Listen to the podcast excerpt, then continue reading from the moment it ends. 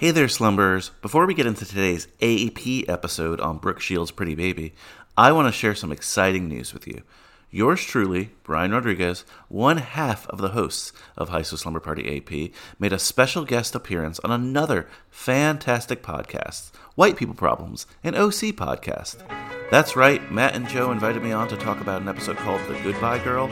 This is a classic OC episode, so if you're a fan of one of the greatest teen TV shows of all time, or you just like the sound of my voice, tune into White People Problems, an OC podcast, available on all major podcast platforms. And don't forget to subscribe to both High School Slumber Party and White People Problems, wherever you get your podcasts. All right, time to get back to class. High School Slumber Party AP is a Cage Club podcast network production. For all things Cage Club and High School Slumber Party, head over to cageclub.me. That's cageclub.me.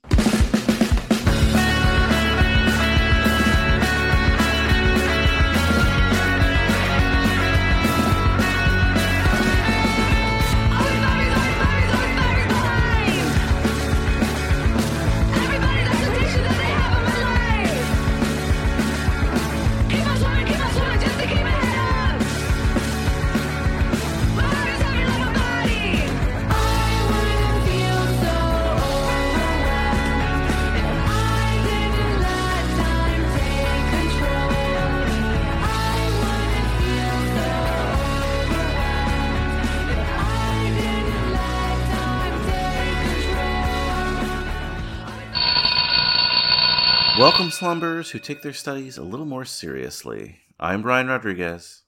And I'm Aislinn Addington. And this is High School Slumber Party AP, a study session in contemporary teen films. And your assignment today was to watch Pretty Baby, Brooke Shields. But before we chat all about that, we have some homework to discuss. And really quickly, we're talking about the 2023, sometimes less of 2022 documentary on Hulu not yes. the literal film Pretty Babies. Just to be clear, yes. No, I had the same. I knew the name of it, and I went to look it up, and I saw the cover, and I was like, nope, that's not what I want to watch. That's a different episode entirely. Definitely. But you're right. We have homework to talk about. So hit that subscribe button wherever you're listening to us right now Google Podcast, Apple Podcasts, Spotify, Stitcher. Hit subscribe. And of course, class participation, huge part of your grade. Follow High School Slumber Party on Facebook, Instagram, Twitter. You can follow us if you choose as well. So, Aislinn, Pretty Baby, Brooke Shields.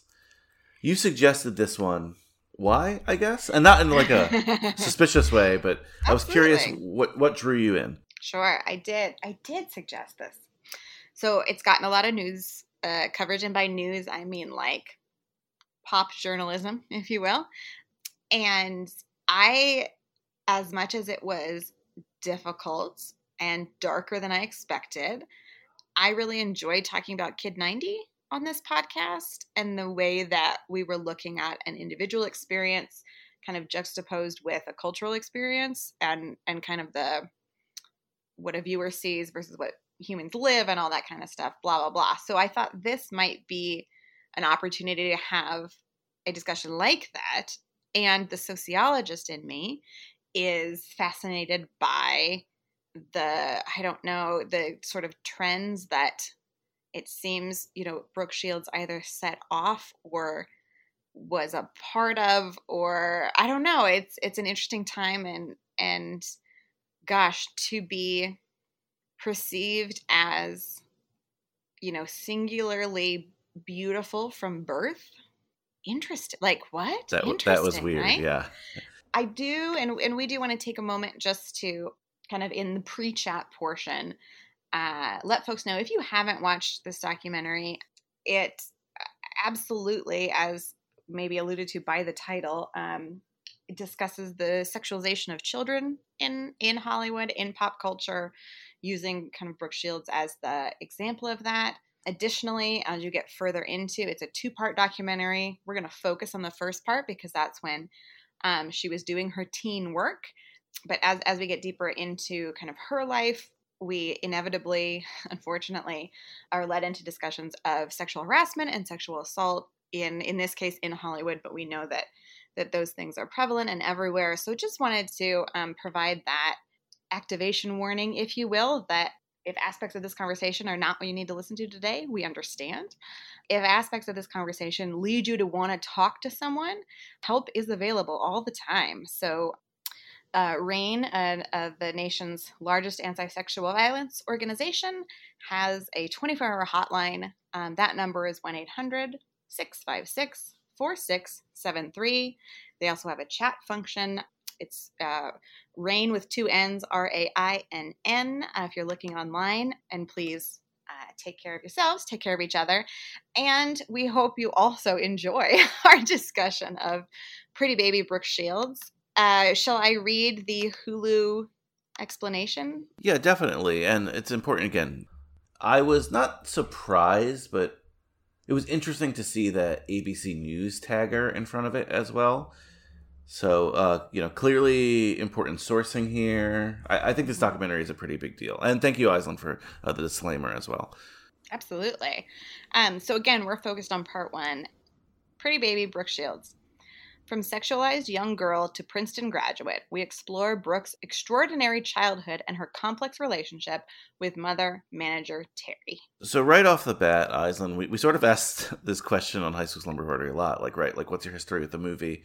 Um, but what's your personal history, I guess, with Brooke Shields? Oh, what a great question. I mean, as a child, uh, I think suddenly Susan, the is that late mid 90s, late 90s, as well as her. So I think it was her appearance on Friends was prior to that, right? It was kind of her getting into yeah. sitcom world. So I was aware, what do I want to say? I was aware that she had been a child star of some kind and that was like, it was a comeback of sorts. I was also aware because I was an, a fan at the time of the Rosie O'Donnell show. So thinking about um, there was a a kerfluffle, I believe, because Rosie was not invited to the wedding she had with Andre Agassi. And like, oh, I didn't know Rosie this. Brought that up on the show at one point. I believe that's what happened. I could, if if I'm wrong and fact checked on this, that's fine. Um, but also then the you know the controversy with you know her being uh, really, I'm going to say brave about discussing her experience with postpartum depression um, in an era where it wasn't being talked about much, and then Tom Cruise having an opinion about it, which I, you know, I probably say this a lot. I'm in a line of work that a lot of people have opinions about, and I could give a shit about a lot of people's opinions. I care about the people that like we're serving and that we're there to serve, and I feel similarly about this. Like, why does Tom Cruise have an opinion about this? You know what I mean? So, that's my that is my Aislinn's nutshell of Brooke Shields. Um, I also knew that Blue Lagoon was like a, a dirty movie, and that's all. How about you? it, it's funny. I think we're dating ourselves. We have a very eerily similar history with Brooke Shields. I thought I was kind of kind of embarrassed myself by saying the same thing, but like I, I was a sitcom junkie. Um, I sort of, as a kid, I sort of remember the if it wasn't live, it might have been in syndication when I saw the the Friends uh, guest appearance, but definitely suddenly Susan, right? Like I, I, it was on for years, but I watched that show.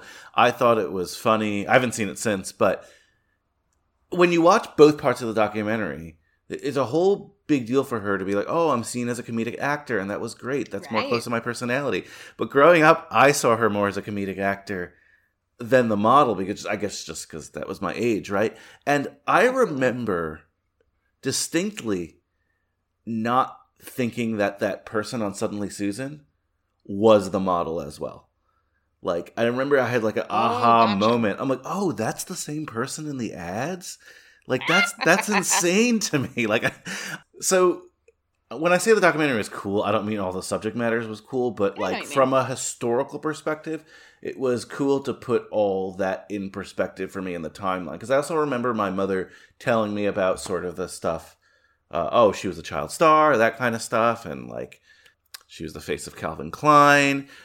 Believe it or not, my mother and her are around the same age, and if you're doing like the math at home, um, it's just uh, I'm I'm the oldest in my family. Her life, not in the stuff she did, obviously, but like the timeline of her life mirrored the timeline of Brooke Shields' life, if that makes sense, right? Absolutely. Yeah. So I think for people like my mother or my mother's like generation and friends and sisters or whatever, like Brooke Shields was was a pretty big deal. Absolutely.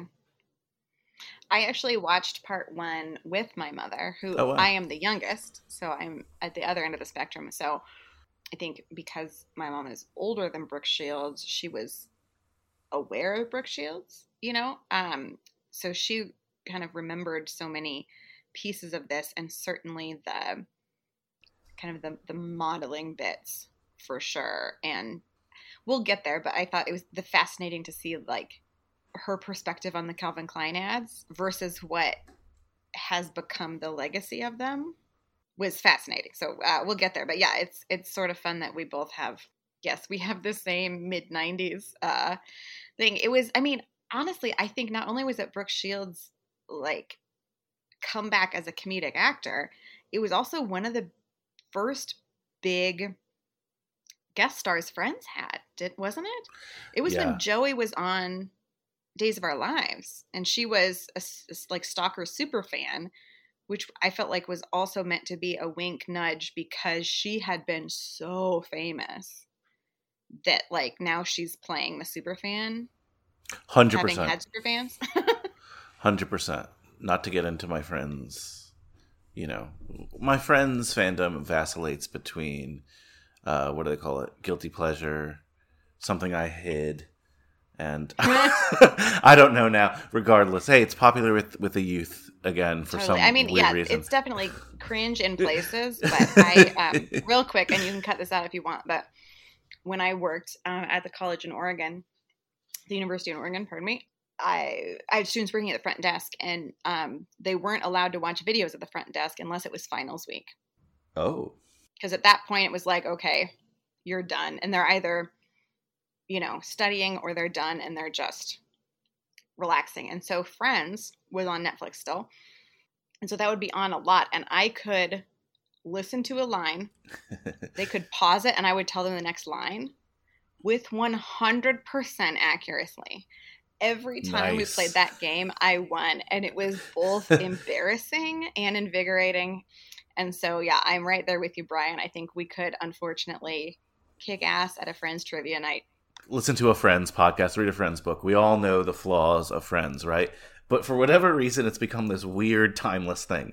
It is relevant today because that Friends cameo is huge. And at the time, you're absolutely right, Aislinn. They're still using Brooke Shields as Brooke Shields here, mm-hmm. which is often how people either make comebacks or cross over from modeling, right? Like she's not Brooke Shields, but when they open that door and it's Joey Stalker and it's Brooke Shields and the crowd goes wild, it's part of it, right? If it was a random Absolutely. actor, it doesn't work as well. So, um, yeah, there's that cameo. There's this, the suddenly Susan, but for so many other people, to say ride of it is to trivialize it. But just the timeline again of her life is is just so again iconic and moving. And I, I stress, I, I guess the, this is my long way of saying, if you can, do watch both parts, even though we're talking about part one, because I feel like it has a really happy, positive ending.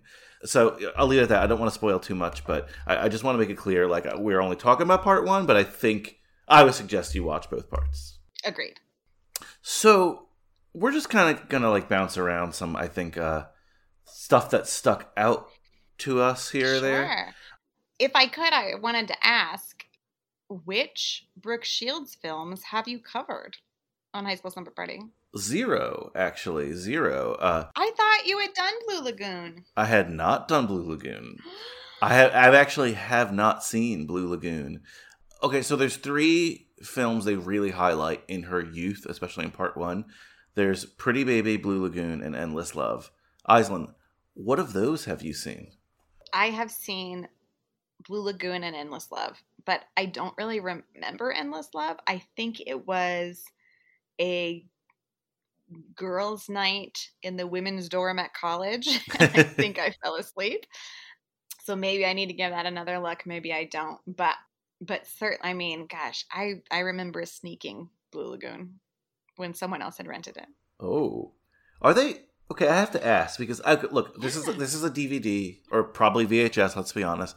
That as a kid, I always saw at Blockbuster, and I was intrigued by the cover, but I was too afraid to be like, "Let's watch this." You know what I mean? Remember too, like like I said, I'm the oldest of three boys that's probably not being played in our house and it's pro- definitely not being rented by me. Like let me watch with my younger brothers you know? Um, so i just never got the chance to see it. And now i definitely want to watch it for you know a better word research reasons like um sure for, I mean, certainly cultural impact. Yes, cultural impact, things like that, but but like not probably why a lot of other people want to watch. It.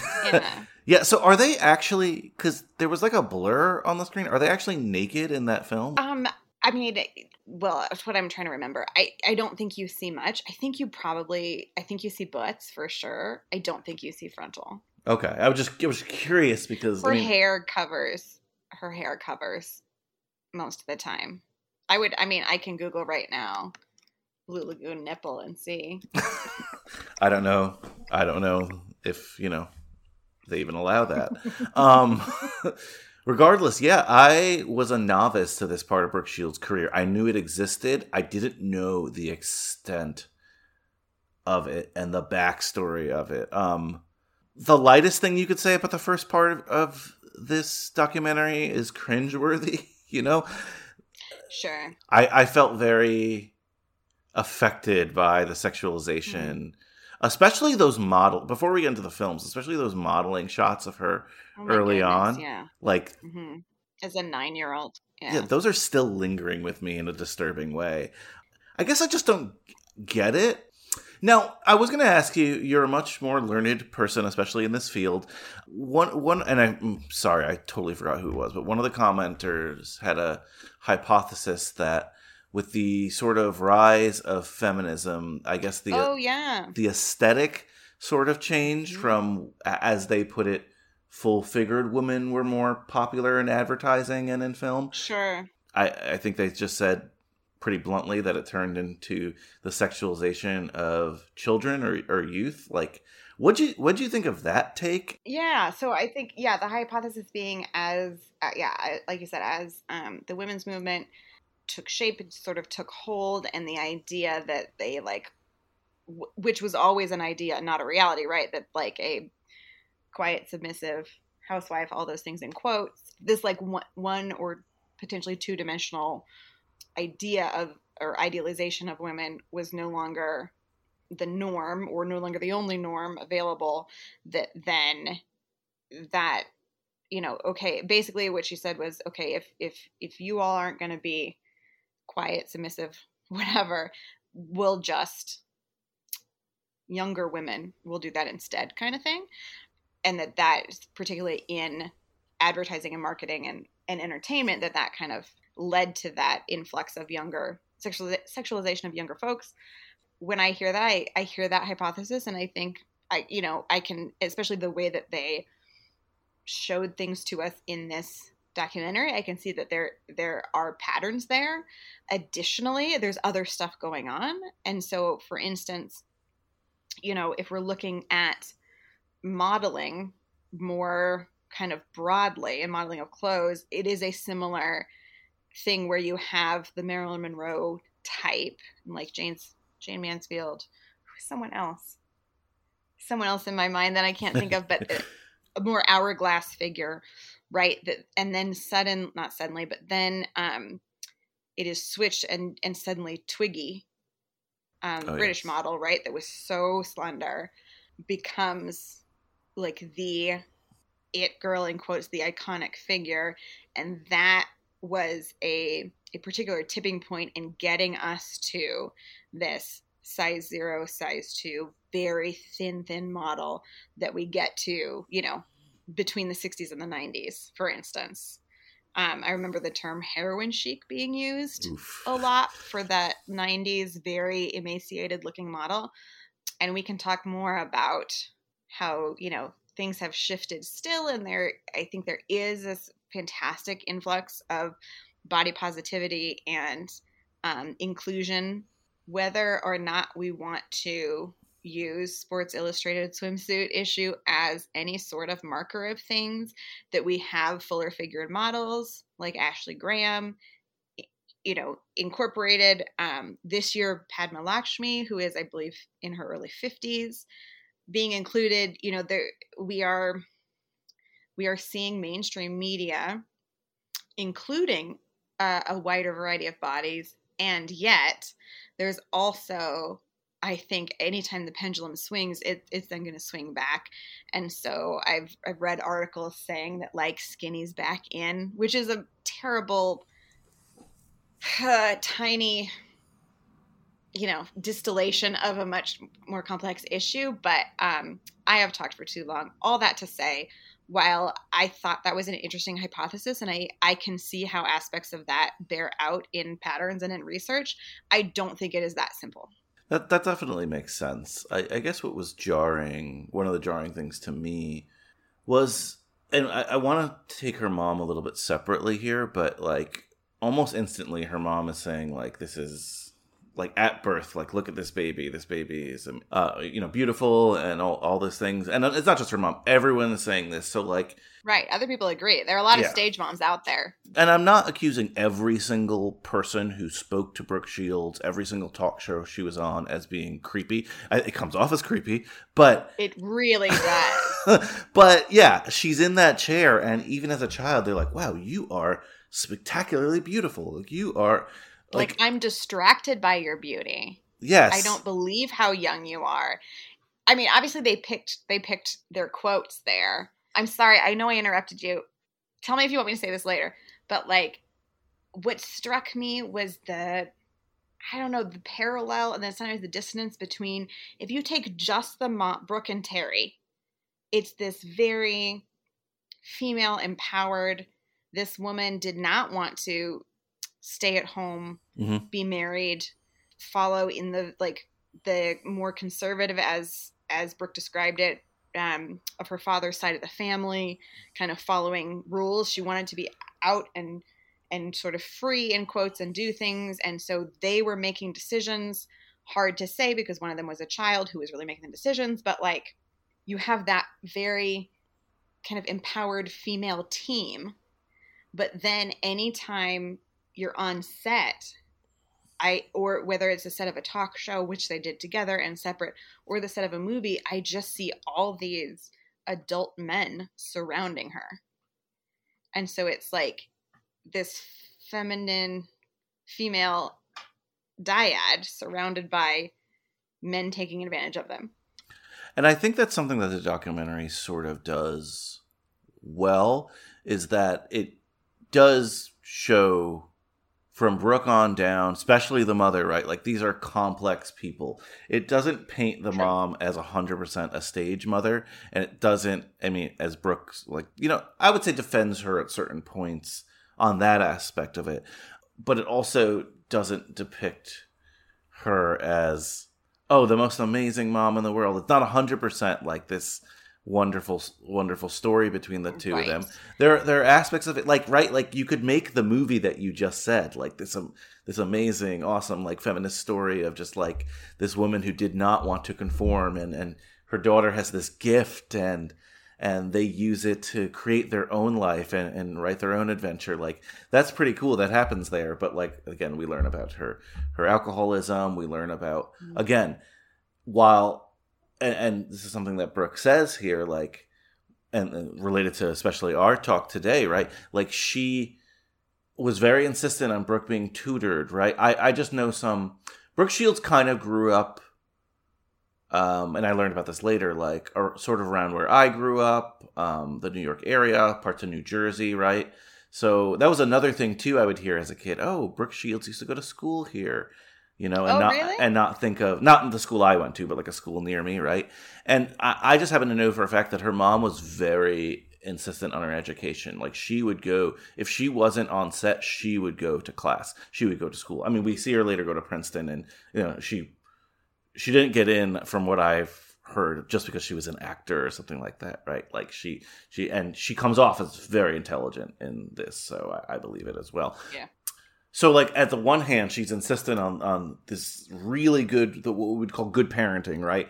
And then on the other hand, even Brooke says it like when she's on set or whatever, she's being controlled by these these men essentially. And let you know, let's. I know we're bouncing around here, but let's look at all three movies she was in, right?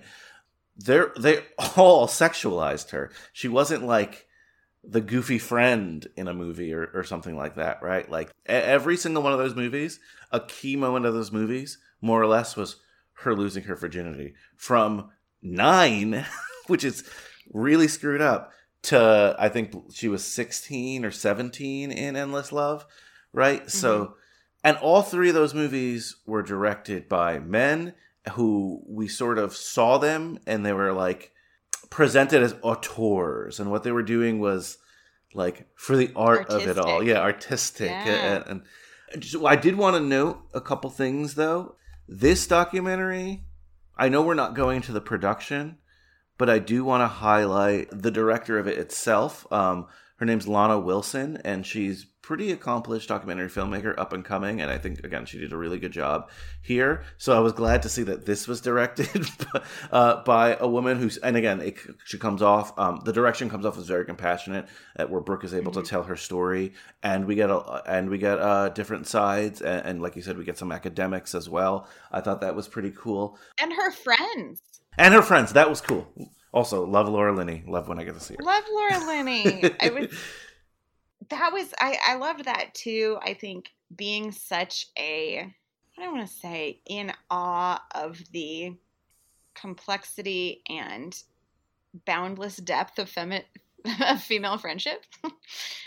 I loved seeing the friends in it. I loved that we got to see them in interview form, but that we also got to see Brooke speaking to them in like like a, a conversation between friends filmed so that you could hear people talk about her and about what they remember or, or how they were seeing things, how they see her now, but also them speaking to her. Like I just that that felt authentic and what do I say? Of course they're her friends and so they're going to, you know, be on her side in quotes. I'm very over quotey in this episode the whole movie's on her side, right? It's her it's a documentary of her story. So like that, you know, I'm not saying it shouldn't be that way, but the way the different ways in which they were observing the situation at different points, whether it's about her mother, about her career, about her relationships, like I don't know, it just it gave me even more esteem than I already had for the importance of female friendship and and how much I just love being a part of this, you know, witchy circle I'm in. I thought I thought it was a great uh you know way to tell the story as well. Like some of the best moments again, I'll use the quotes again. Best in quotation marks were her friends reacting to certain stories. Um and even if just like a brief reaction, right? Like cuz you feel like they care about her and and the way she's sharing it. There were certain things that she's really gung ho about and she has certain things she's still like I in particular with her mother that you could tell she's still like a little conflicted on. Absolutely. And then yeah, just want to once again shout out Laura Linney. If you don't know out there like Laura Linney's history or her her story, it is so fascinating. I've heard her on a couple of podcasts. I think uh, Mm. Marc Maron had a good one with her, and you could see why they were friends. Uh, she brings up that like they both were sort of raised by single moms. Also, if you just want to do like a Brooke Shields deep dive, there's a lot of good. Look, there's a lot of bullshit out there. There's a lot of also people Amen. mag people magazine stuff out there, right? Which is sort of the sunny version of things.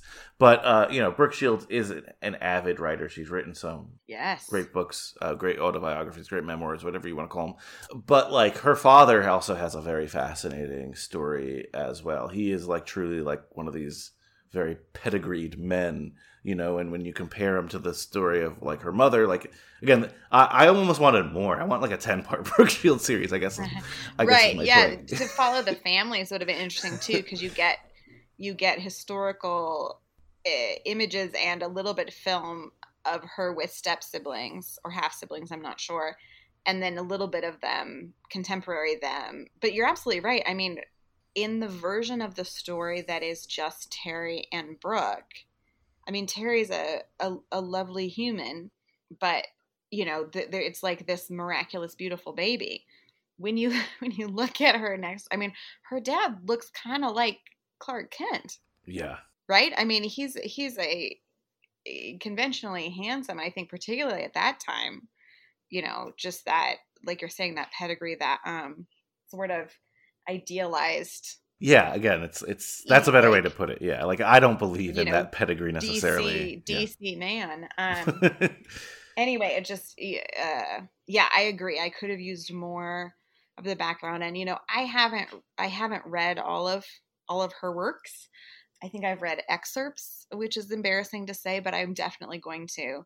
Um, I love a memoir, and I love a memoir where the author reads it. So um, Ooh, yeah. on my to do list for this week is to look up and see if she reads the audio to any of her books, and then I will absolutely get them. Because what I loved about this was the combination of the archival, where we can see kind of what was going on behind the scenes, her explaining her experience of it, and then the cultural commentary. Like, I, you know, thank you for shouting out the director. Will you say her name one more time? Lana Wilson. Lana Wilson. I, I think she did just a fantastic job. So again, two parts, a uh, little over two hours. Like it was tough to watch because of subject matter, but not tough to watch in terms of like it didn't feel like a drag to me. But I want to hit on something you said that just I, I guess it just clicked with me. It is so interesting slash weird, but what sort of makes this documentary, and unfortunately, is something that probably hampered Brooke Shields' life. Every moment of her life is documented, right? And you don't get that with most people of that of most eras. you know, this we're not going to sure. see Ken Burns in a random, you know, picture of the Dust Bowl that we're moving around, right? Like nearly from birth till now, every moment of her I guess famous life is documented and, and much of her life was famous.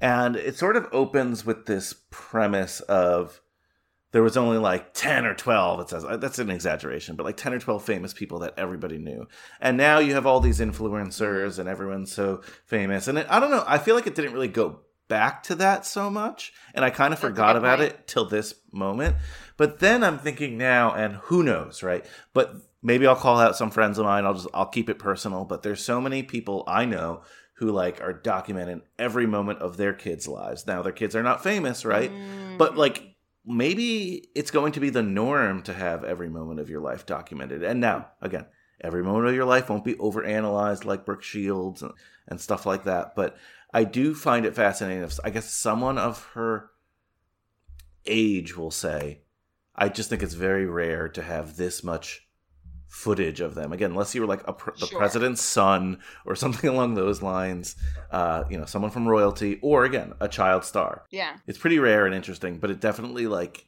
gave a lot of uh, context of the documentary. And they weren't talking about sexualizing her just talking about it. Like we saw it and we saw interviews with directors talking about right. them they doing it. brought the receipts. Yes yes. Good way to put it. No i think that's that's super insightful. I I also didn't till just now remember the way that it it yeah it opened with that premise, which I, I do agree with. You know, pre-internet, pre-social media, there were these kind of mega celebrities we knew of, and now the I don't know if this is the right way to say it, but like the democratization of celebrity, hmm.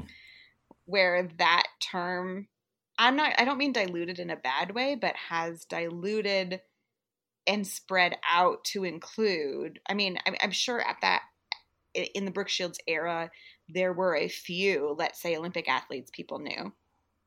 I'm thinking of at the time, like Bruce Jenner, yeah. right, was known and was was you know did things in entertainment, et cetera, et cetera. But now, I think we know a lot more. Also, there are more sports and activities that get acclaim. So it's that. And then, you know, reality TV didn't, or reality anything, but reality TV didn't exist, where now you have, you know, my favorite tier of celebrity, the Bravo celebrity.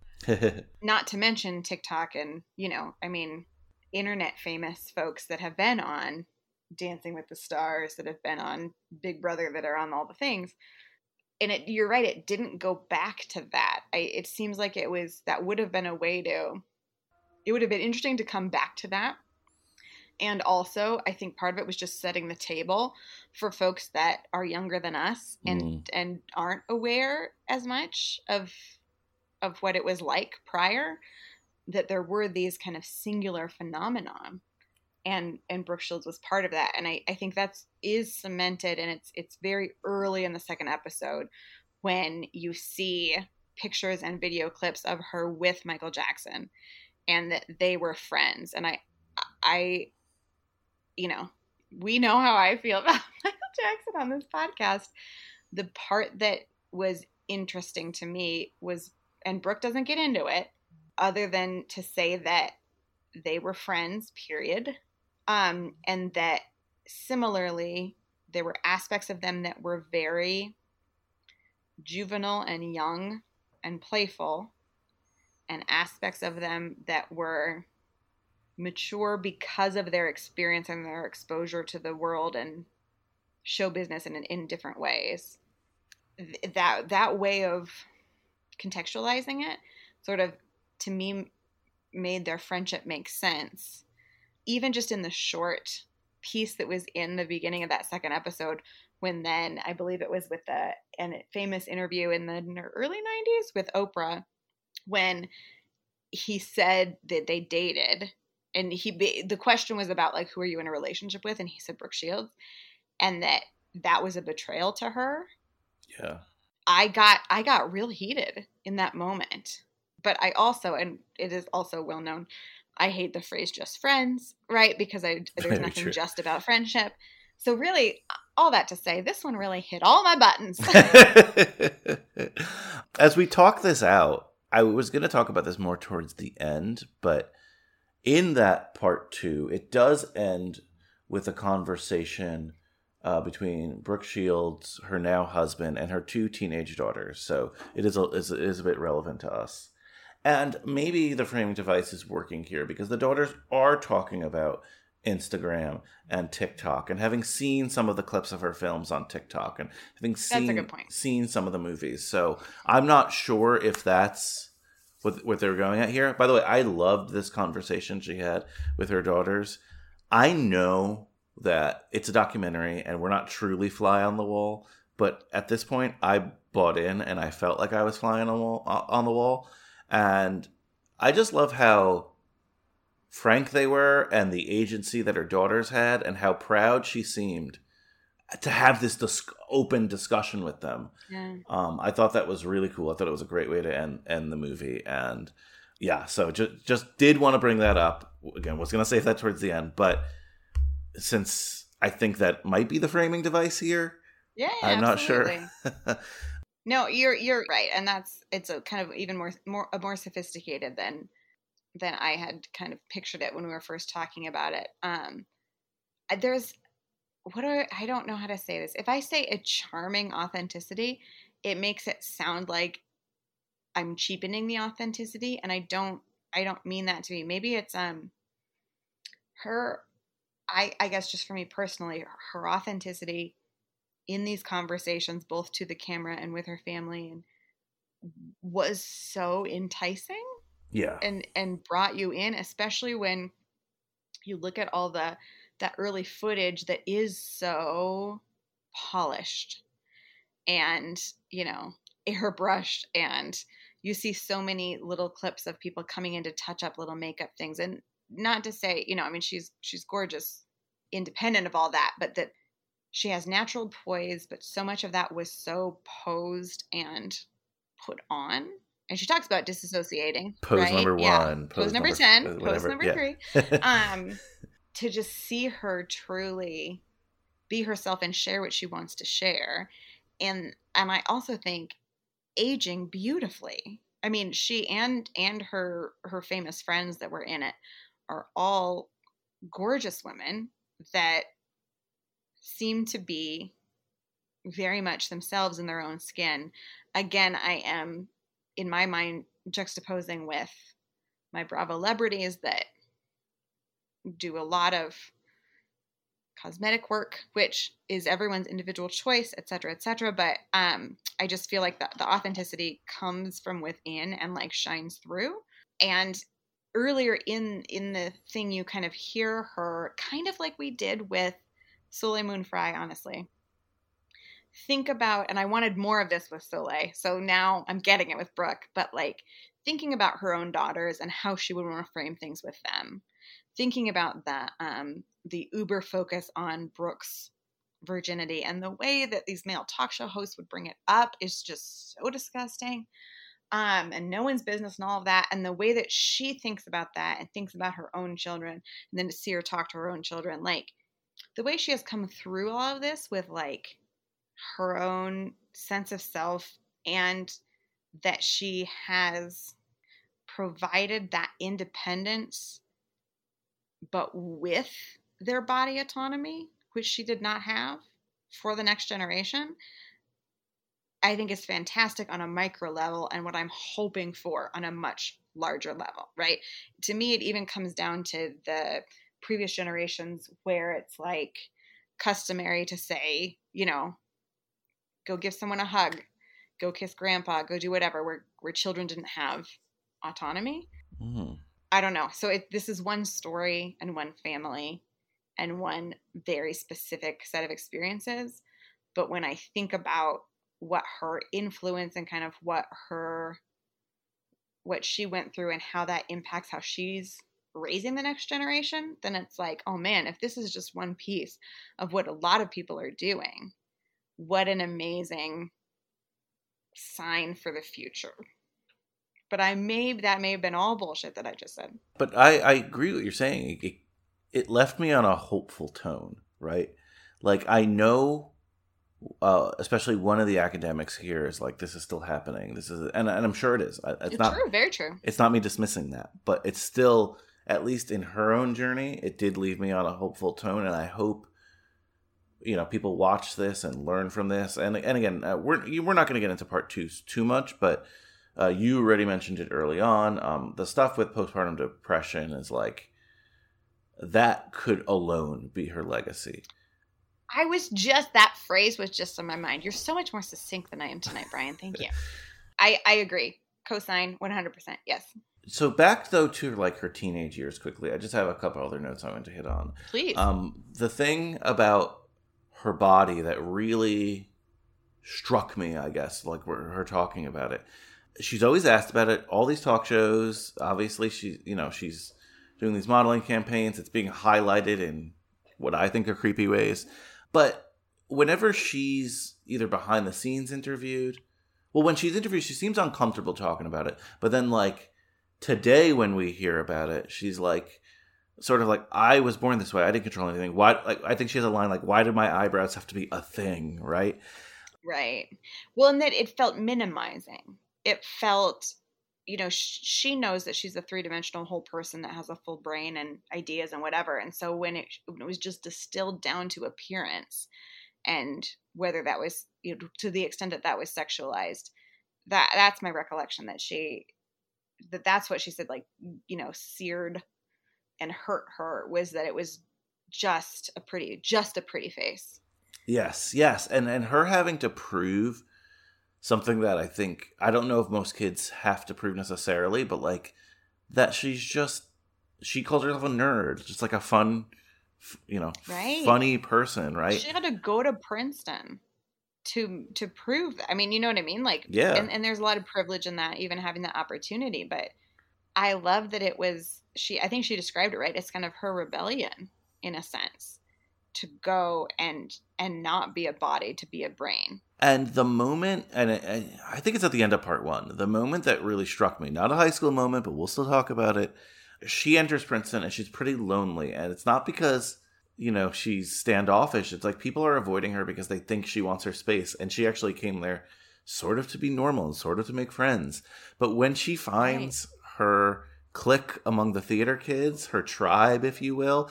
She seems so happy and fulfilled that you could see it in the footage. You could see it in her pictures 100%. then. And I just, I loved that part. I love that too. And, you know, famous or not, honestly, if a I mean, I could talk forever about her hair. I, I love her hair. I, I I apologize for objectifying her in that way, but she's gorgeous hair. Um, I love. I'm jealous of jealous of her hair, but um, you know, someone with those eyebrows, that hair, she's six feet tall, right? Walked into a class of mine freshman year of college. I I don't know. I may have given her space as well, you know, famous or not, right? She. Mm-hmm she does stand out and i i agree the the footage of her in the dance and and theater and and i don't know if it was improv i don't know what all it was but you're right the it was coming from inside you know that that smile was not a catalog smile right it was a genuine smile Speaking of catalog, the other uh, a couple other things I wanted to bring up, but one of them was this Calvin Klein yes. uh, ad. I mean, obviously, I know the name of Calvin Klein. Everyone does, right? I guess I'd never really sure. seen footage of like an up and coming Calvin Klein sort of being an asshole. you know what I mean? Oh my gosh! He, yes. He's like, if I'm the bad boy, so what? When they're asking him, like, did oh, you gross. did you sexualize a teenager? Essentially, they're asking him, and he's like, maybe I don't play by the rules. And you're like, whoa, dude. But on the other hand, like you make jeans, which is the most bland. you know what I mean? Like, how did what did you change the world? I knew I knew the I knew the campaign. I knew the phrase "nothing gets nothing comes between me and my Calvins" or "what comes between my Calvins, nothing's whatever." I had never seen the alts, the other pieces of it that included the literary stuff or the philosophical stuff. yeah, me stuff either, or whatever. Yeah. I believe Brooke that she thought it was a tongue in cheek it's modeling, but she's demonstrating that she knows these things. And I can't imagine the like humiliation of it being whittled down to, oh wow, she's not wearing underwear. You know? I agree with you 100%. And I think it would be a more effective ad if she wasn't 16, right? Like, oh, oh yes. well, I can't say more effective. Uh, she increased Calvin Klein sales by 300%. So, on a business wise, I don't mean, but I'm talking about like ethically, right? Like you could have probably not put a teenager in those roles, and especially again the way they were like uh more again. I've I'd seen the ads, but not in motion, not in the video right. versions, right? And the video versions were super. You know, they definitely sexualized her, and like you said, got yeah, it was a male gaze. You know what? Honestly, it reminded me of the immediately was the first of the Transformers with Megan Fox. Oh yeah. Um, and no disrespect to Megan Fox, but the number of times that the camera panned her body in that film was repulsive to me. And so it's like, oh, this is the playbook of that. Like this is where I don't did Michael Bay direct the early ones? Yes. Like this was where they learned that. And maybe it's again, I am now making a hypothesis where there's a lot of more data points I'm not including, but like I think this was a turning point in that sort of sweeping body curves for marketing, for exploitation, for whatever else. And just like, yeah, we've we still do this because this worked so well. If you increase the sales of something and make a brand as iconic that's true. By, by increasing it to 300%, you can be sweeping. You know what I mean? Like, I'm not saying you should be, but like, I see the direct line you're making 100%. And and if you're out there and you're a little skeptical and you don't think that this is real, you know, during the heart of the lockdown, I decided to catch up with all the MCU movies, right? Watch them all kind of oh, in a row. Wow. And if you mm-hmm. see if you see how Black Widow is literally framed with the camera from early Avenger movies to later, especially when you're watching it like in a week or two, it is drastic. It's like for the first couple of movies, she's ass before she's anything. Like, and I mean in camera, right? And it's just like, and again, like I said, it's super interesting and like in a study way, but jarring sure. when you watch it like with a more modern uh, take on that same character. You're like, wait, what? You know? Yeah. But yeah, so I, I agree with you guys, and I think you can draw a direct line here, and it also goes to again, I wish she wasn't a teenager, and I wish Calvin Klein didn't come off as such an, an asshole because I, I also want to like I don't know what it was, but like you also need to credit Brooke Shields for, like, I guess, I know modeling is about being pretty, but I feel like she has a quality in her Yeah. personality that comes off on camera that contributes Yes. to the jean sales in the, in this example. Does that make sense? Yeah, she ha- she has a charisma, and think in part, be- you know, she now that we sort of know her as we do from the documentary, you know, you can sort of see that where she seems to be naturally warm and and friendly and funny, and things that, in addition to you know the photographs being lovely you know some of that stuff i think does come through. And also thinking about like working with her and and we can get into the ways in which she um, felt pressured to to act or comply or, or this and that but we see the behind the scenes a little bit and she's friendly and funny and nice you know what i mean like it's it's uh was a benefit in front of the camera and behind and i don't think that's true of every No, no, I, and I, I definitely like. Again, this, this documentary is enlightening because that's almost confirmed here, right? Mhm. I guess the uh, the other thing I had in my notes was, and it comes up on this podcast with nostalgia and modern films. This sort of obsession that America, the world, I don't know, has with virginity in, in teens and losing your virginity. It was super real on screen for these characters that we talked about, but also in her real life, which again, super creepy. Um, and and Right. I I mean it in obviously in both ways, right? Like there are people who are obsessed with like the physical act, right? But then you, you see in this documentary there's people who were obsessed with that she keep her virginity, and that's public, and that's a part of that book. It was like it's really cringy and re- and really gross. I think there are certain films that have in the modern age maybe done this better. I agree right? Sex appeal that i love Yes, yes. um blockers that i loved.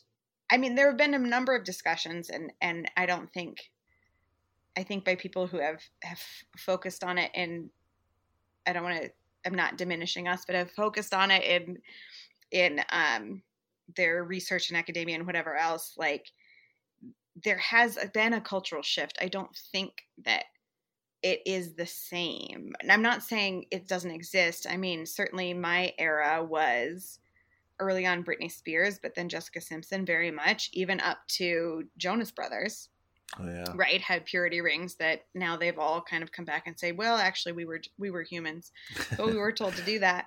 I don't know how much of it is that I am not part of the current coming of age generation or that has really changed, but it seems like that American Pie style losing our virginity pact is no longer the same plot point universally. It might be a characters, but it doesn't seem to be that same hinge point. What, what do you think? You've you've watched more than I have. No, I, I'm in agreement. That's kind of why I want to bring it up. I do feel like there's been a change in, in cinema when it comes to that.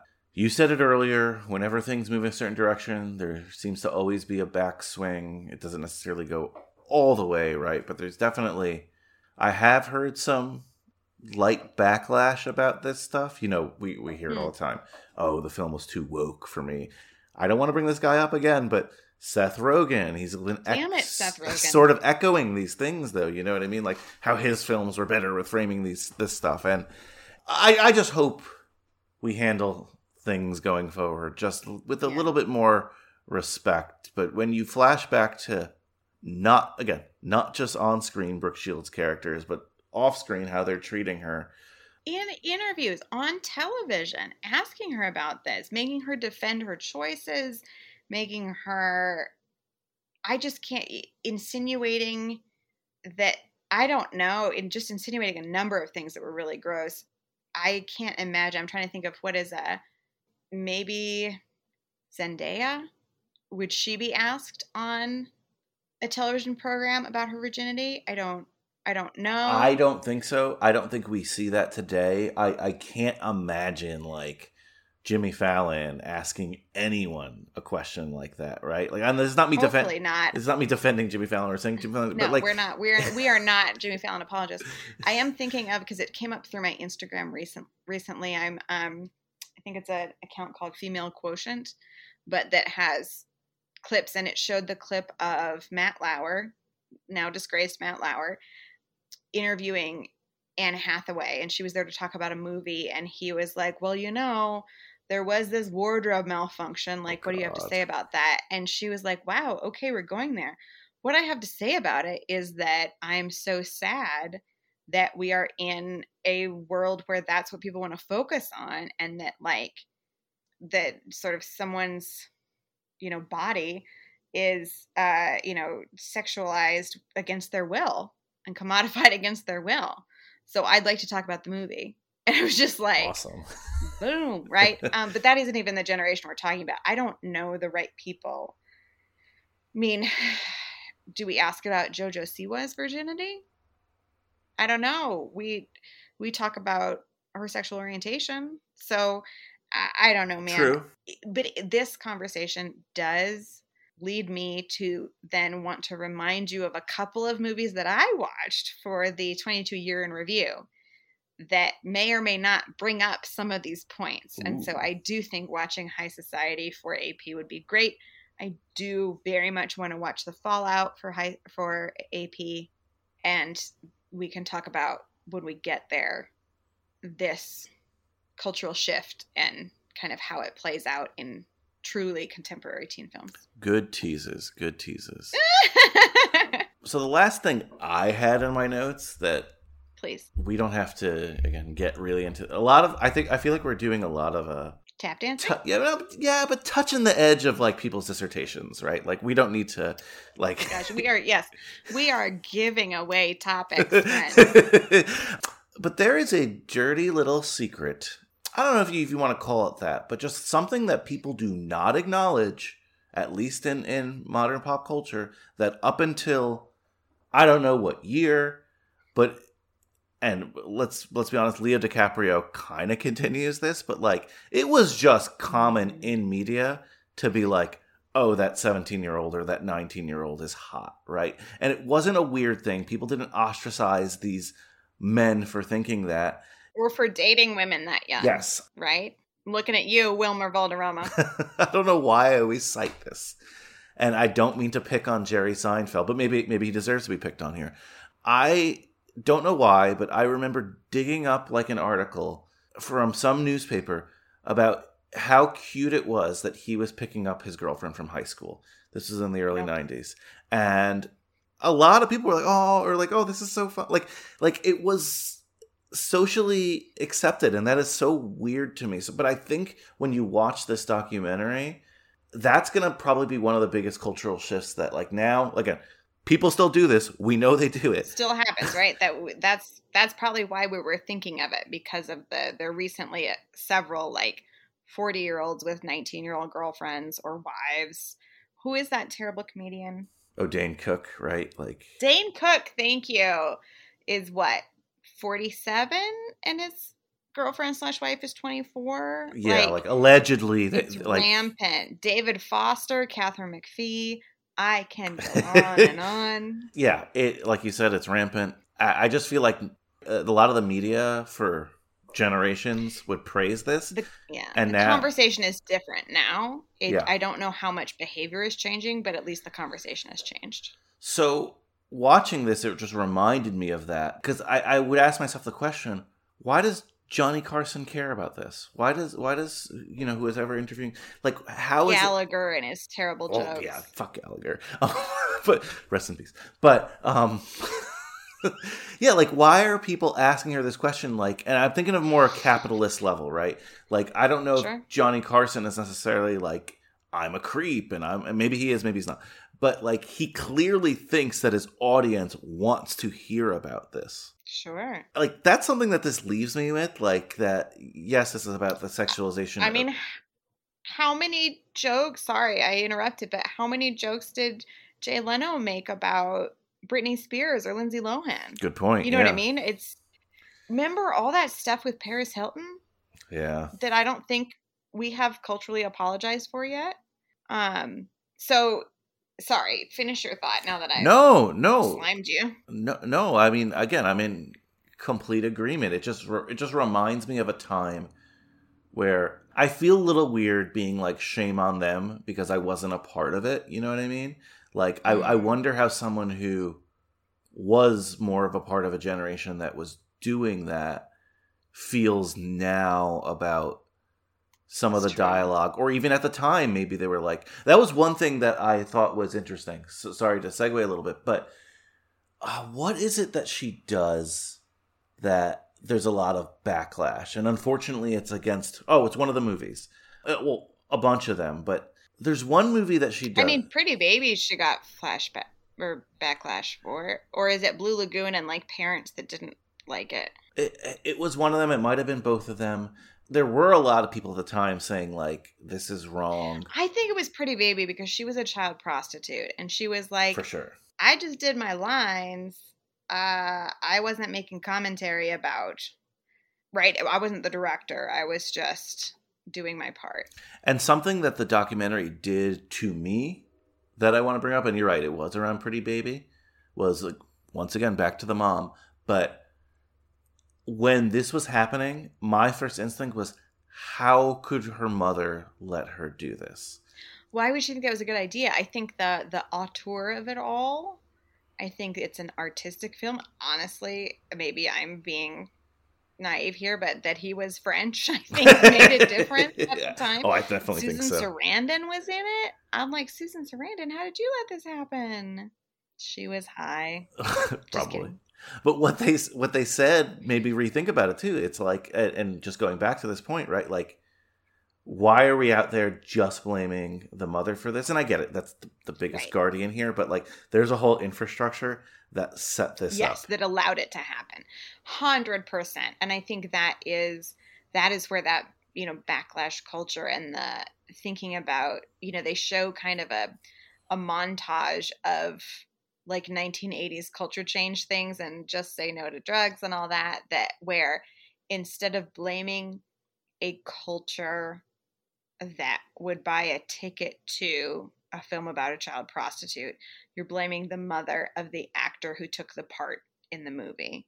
And i think we continue to do that. And if honestly if there's a way to scapegoat a larger problem and just blame a woman we typically do Well said. but that takes the hope out of the situation well said. I did like um I liked it when you said it would be interesting to hear from someone you know who was more there at the time and I think what you've just pitched is our ask a boomer segment here Oh, good idea. Good idea. I love it. I know I said that was my last note, but I did remember this one other note. It's sort of related. yeah Pretty Baby, not the doc, the original film. I get like exactly like you said how you could sell some of those things, but as they were showing the movie, and it's like, oh, this older man is falling in. It's like, whoa, whoa, whoa! All right, we don't need this. they Um, auction a child off apparently I haven't seen the movie but what I was shown made it appear that they auctioned her off and it, if you're selling that like history, uh, maybe whatever. But the way that they were framing it, I guess, in the doc, and maybe I need to watch the movie to get the clearer picture. The way they were framing it is almost that it was like, oh, it was like a cute romantic, like he was almost her protector. Uh, that one dude, I forgot his name. yeah like a 29 year old um photographer Yes, Uh, but Blue Lagoon. and Now, I'm not going to be an apologist, but I understand why it was probably successful because they showed that it was mostly successful among teens, and this is again an era, yes an era of, you know, a lot of a lot of factors, right? Like pornography is not readily available, being one of them, right? Sure. Like, and and some like uh you know a generation of where the, some sexual liberation had happened Yeah. and so it's kind of the next generation and yeah pre i again i don't i i shouldn't speak too much about the history but like a little bit pre full aids crisis so kind of a little bit of an a potential um time of freedom with perceived fewer consequence than maybe a generation right after. certainly, if it's if we're talking AIDS crisis here, we're certainly talking about a time where, at the very least, you could say white America is ignoring it, and this is clearly a film that hundred percent was you know mostly Yeah. marketed to white America. So you're, I think you're absolutely right with that. yeah, white heterosexual America as well, certainly, and and coming of age. I mean, you you you know better than I, but this was pr- I think pre John Hughes, right? So in terms of like high school, in terms of coming of age, there aren't as many options. No. You're absolutely right about that too. I mean, it's something again. Maybe, maybe I'll have to draft. I do. I'm surprised y'all haven't done. I I thought for sure you had done Blue Lagoon. I thought maybe you had done the sequel, Return to the Blue Lagoon. I know, I know it existed. Haven't done it, but it's also something. Again, Aislinn, I might need to draft you because I don't know who I'm recruiting to do Blue Lagoon in 2023. So, That's true. We gotta we gotta find somebody else. If, if you were shipwrecked on a desert island, uh, call in, let us know, and come join us for Blue Lagoon. uh, was there anything else in uh, Pretty Baby Brooke Shields that really stuck out at you that you wanted to uh, discuss today? You know, I think you, you you brought up all the things I wanted to talk about the behind the scenes of Calvin Klein and that. Brooke Shields doll, maybe. Oh my gosh, the Barbies, yeah, all the surrounding. I think you're right. There's a lot of there's a lot of meat on the bone as it relates to her relationship with her mother that is just not I'm not saying it's outside our purview, but like, you know, we've I'm happy to have focused on Brooke more specifically. And for folks that haven't watched it but are planned to, there is more discussion of her mother um, as a complex character, as someone who struggled with the disease of alcoholism and then eventually dementia. And so that is also a, a heavy piece of it and a piece that was in the media, right? I mean, there was one um, particular talk show appearance where they were like quoting a a journalist talking about how her mother looked Oh my god! and old and tired In and, like, front of her mother. was in front of both of them and Yeah. then brooke as a teen was meant to answer for it and it just you know i i have a a counselor who would say anywhere you see you know alcoholism you also see codependence. And so um again i think it's a different conversation perhaps a different podcast but if that's also an area that is um, interesting to you or an area that is uncomfortable just wanted to make it clear that there is more about her relationship with her mother and how that impacted her growing up her time at princeton kind of her navigating boundaries um, it's it's all in there and it's a it's a great documentary Yeah, no, I, I agree. Uh, we're not going to have our traditional awards, if you will, today that didn't really feel germane. I did want to give this a grade, though. Uh, so, Rotten Tomatoes, 88% by the critics, 93% by the audience, 3.8 out of 5. Giving this a grade, like, this was completely about Brooke Shields and her story, and yes, the layers around it. Mhm. I'm really grading more for at least for myself just the impact it had on me and it definitely had an a impact i don't know if everyone on Letterboxd was like i don't know there might be people who were like the lighting or whatever you know what i mean like that's not what i'm talking about today so sure so i think it had an a impact on me um you can grade it any way you want obviously Aislinn, but uh, a to f scale what would you Yeah. grade it I mean, obviously, I'm gonna give it a, a solid A, 100. percent Like no no points lost here. I, I I think I've already said it, but to me, the the story and the filmmaking did such a beautiful job of of speaking to the media impact and the the particular um, phenomena of fame. Brooke as the central character speaking about these things in her own terms, revealing things she has never spoken publicly about um, in some cases, and then having the cultural critique throughout it as well. Like, I I don't know what else it could have had in it, and it you know it packed a lot into you know two hours and twenty minutes, but also felt digestible, and so just pure filmmaking standpoint I give it 100%. I'm so glad that in addition to the books that she's written, you know, Brooke Shields, I don't want to say like took advantage of this platform and and gave us kind of the gift of her perspective on all of this. I think were I still to be on the faculty side and teaching, I might show part of this um, when we talk about media and as it relates to gender, etc. So I'm a I'm a fan. A nice, nice, love it, love to hear it. I, I kept this one in because why not? Rent two movies, get one free. Are there two films that you would recommend, Aislinn, with this? If someone wanted to, oh my goodness, for whatever reason, enjoy a triple feature with Pretty Baby Brooke Shields. So, again, for me, I'm going to pull out that piece that is the female friendship. And so I'm going to go to a flawed but endearing classic and suggest Now and Then. Nice.